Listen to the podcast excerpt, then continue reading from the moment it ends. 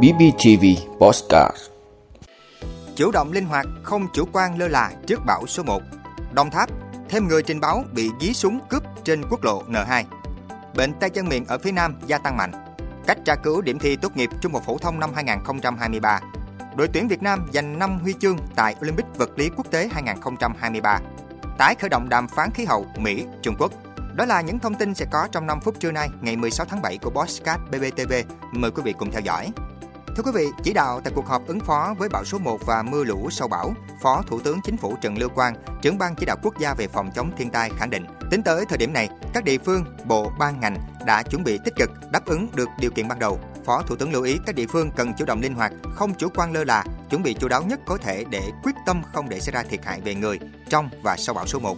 Theo Giám đốc Trung tâm Dự báo Khí tượng Thủy văn Quốc gia Mai Văn Khiêm, sáng hôm nay ngày 17 tháng 7, bão số 1 đã có cường độ cuối cấp 11, đầu cấp 12, cách bán đảo Lôi Châu Trung Quốc 310 km về phía đông đông nam. Dự báo đến chiều nay, bão hướng về đảo Lôi Châu Trung Quốc, sau đó dọc theo Bắc Vịnh Bắc Bộ, vào giữa Đông Đông Nam và Quảng Tây Trung Quốc. Trong 24 giờ tới, bão di chuyển theo hướng Tây Tây Bắc, tốc độ từ 15 đến 20 km/h, cường độ cấp 11, 12, giật cấp 15. Vùng nguy hiểm trong 24 giờ tới, phía Bắc vị tuyến 17,5 độ vĩ Bắc, từ kinh tuyến 107,5 đến 115,5 độ kinh đông. Trên đất liền từ gần sáng ngày 18 tháng 7, vùng ven biển từ Quảng Ninh đến Nam Định, gió mạnh dần lên cấp 6, cấp 7, sau tăng lên cấp 8, vùng gần tâm bão cấp 9, cấp 10, giật cấp 13, khu vực sâu trong đất liền phía đông bắc bộ cấp 6, cấp 7, giật cấp 9. Thưa quý vị, Công an tỉnh Đồng Tháp vừa cho biết đã nhận thêm một tin báo về vụ cướp xảy ra trên quốc lộ N2 giáp ranh Đồng Tháp, Long An.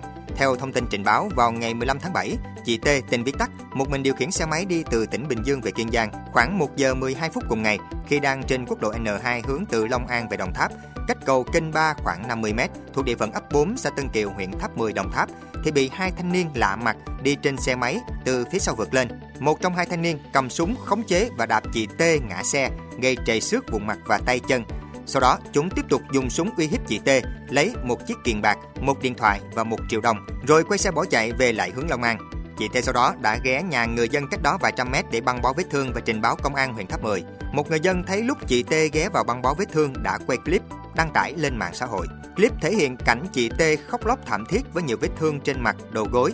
Chị T còn kể chị đã liên tục xin tha vì đang phải về quê chịu tang bà nội, nhưng hai kẻ lạ mặt vẫn dọa nạt và ra tay cướp đồ của chị. Trước đó vào khoảng 0 giờ sáng ngày 1 tháng 7, hai vợ chồng đi từ tỉnh An Giang đến Bình Dương. Khi đi trên quốc lộ N2 cũng bị hai kẻ lạ mặt đuổi theo dùng súng đe dọa, bắn hai phát đạn chì trúng nón bảo hiểm của người chồng và bắp chân của người vợ để cướp. Rất may người chồng đã kịp vọt xe máy chạy thoát được. Hiện công an cả hai tỉnh Đồng Tháp và Long An đều cùng xác minh truy tìm nhóm gây ra các vụ việc này. Tuy nhiên, đoạn quốc lộ N2 giáp ranh Đồng Tháp, Long An vắng vẻ, ít nhà dân, mọi người nên cẩn trọng, hạn chế đi đêm một mình.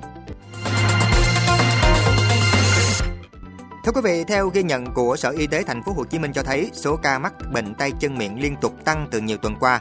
Số ca mắc trong tháng 6 còn cao hơn rất nhiều so với số ca mắc hàng tháng từ tháng 1 đến tháng 5.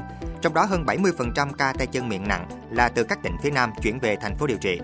Theo Trung tâm Kiểm soát bệnh tật thành phố Hồ Chí Minh, tổng số ca mắc bệnh tay chân miệng trong 6 tháng đầu năm 2023 là 4.500 ca. Enterovirus, chủng virus có độc lực cao, tác nhân gây bệnh nặng và thậm chí tử vong đã tái xuất hiện trở lại. Ngành y tế dự báo số ca mắc và số ca nặng sẽ tiếp tục gia tăng trong thời gian tới và có thể kéo dài nếu không quyết liệt có các biện pháp dự phòng bệnh.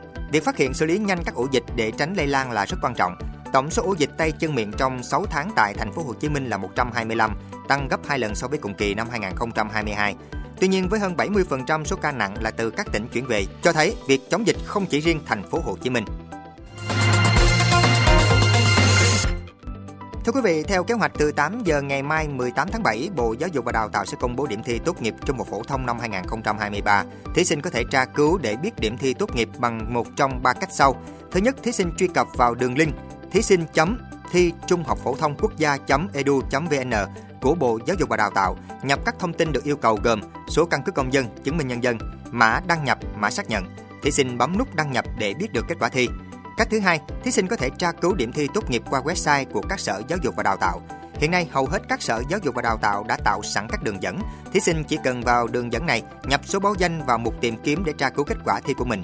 Ngoài ra, như các năm trước, Bộ Giáo dục và Đào tạo cũng cung cấp dữ liệu điểm thi cho các cơ quan thông tấn báo chí có nhu cầu. Đây cũng là một kênh để thí sinh có thể tra cứu kết quả thi tốt nghiệp trung học phổ thông năm nay.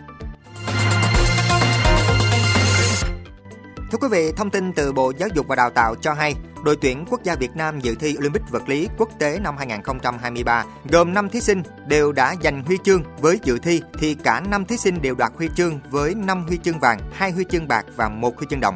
Cụ thể, hai huy chương vàng thuộc về em Nguyễn Tuấn Phong, học sinh lớp 12 trường Trung học phổ thông chuyên Bắc Ninh, tỉnh Bắc Ninh, em Võ Hoàng Hải, học sinh lớp 11 trường Trung học phổ thông chuyên Khoa học tự nhiên, Đại học Khoa học tự nhiên Đại học Quốc gia Hà Nội, em Nguyễn Tuấn Dương, học sinh lớp 12 trường Trung học phổ thông chuyên Trần Phú, thành phố Hải Phòng, em Lê Viết Hoàng Anh, học sinh lớp 12 trường Trung học phổ thông chuyên Lam Sơn, tỉnh Thanh Hóa, cùng đoạt huy chương bạc.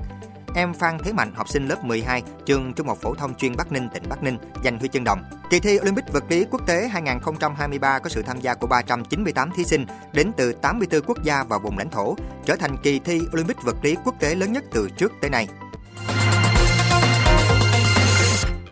Thưa quý vị, đặc phái viên của Tổng thống Mỹ về biến đổi khí hậu John Kerry đã đến Trung Quốc để tái khởi động các cuộc đàm phán về vấn đề khí hậu. Các cuộc đàm phán sẽ tập trung vào những nội dung như giảm phát thải khí mê tan giảm sử dụng than đá, giảm thiểu tình trạng phá rừng và hỗ trợ các nước nghèo đối phó với những thách thức do tình trạng biến đổi khí hậu gây ra. Đây là chuyến đi thứ ba của ông Kerry đến Trung Quốc với vai trò là đặc phái viên của Tổng thống Mỹ về biến đổi khí hậu. Chuyến đi diễn ra trong bối cảnh nắng nóng gay gắt khiến nhiều nơi trên thế giới liên tục lập kỷ lục nhiệt độ trong những tuần vừa qua. Theo các cơ quan của Mỹ và châu Âu, tháng 6 vừa qua đã trở thành tháng 6 nóng nhất từng được ghi nhận. Các nhà khoa học cho rằng nắng nóng đã trở nên khắc nghiệt hơn do tác động của tình trạng biến đổi khí hậu. Các cuộc đàm phán về khí hậu giữa Mỹ và Trung Quốc đã bị đình trệ vào năm 2022 do một số vấn đề trong quan hệ song phương. Cảm ơn quý vị đã luôn ủng hộ các chương trình của Đài Phát thanh truyền hình và báo Bình Phước. Nếu có nhu cầu đăng thông tin quảng cáo ra vặt, quý khách hàng vui lòng liên hệ phòng dịch vụ quảng cáo phát hành số điện thoại 02713 887065. BBTV, vì bạn, mỗi ngày.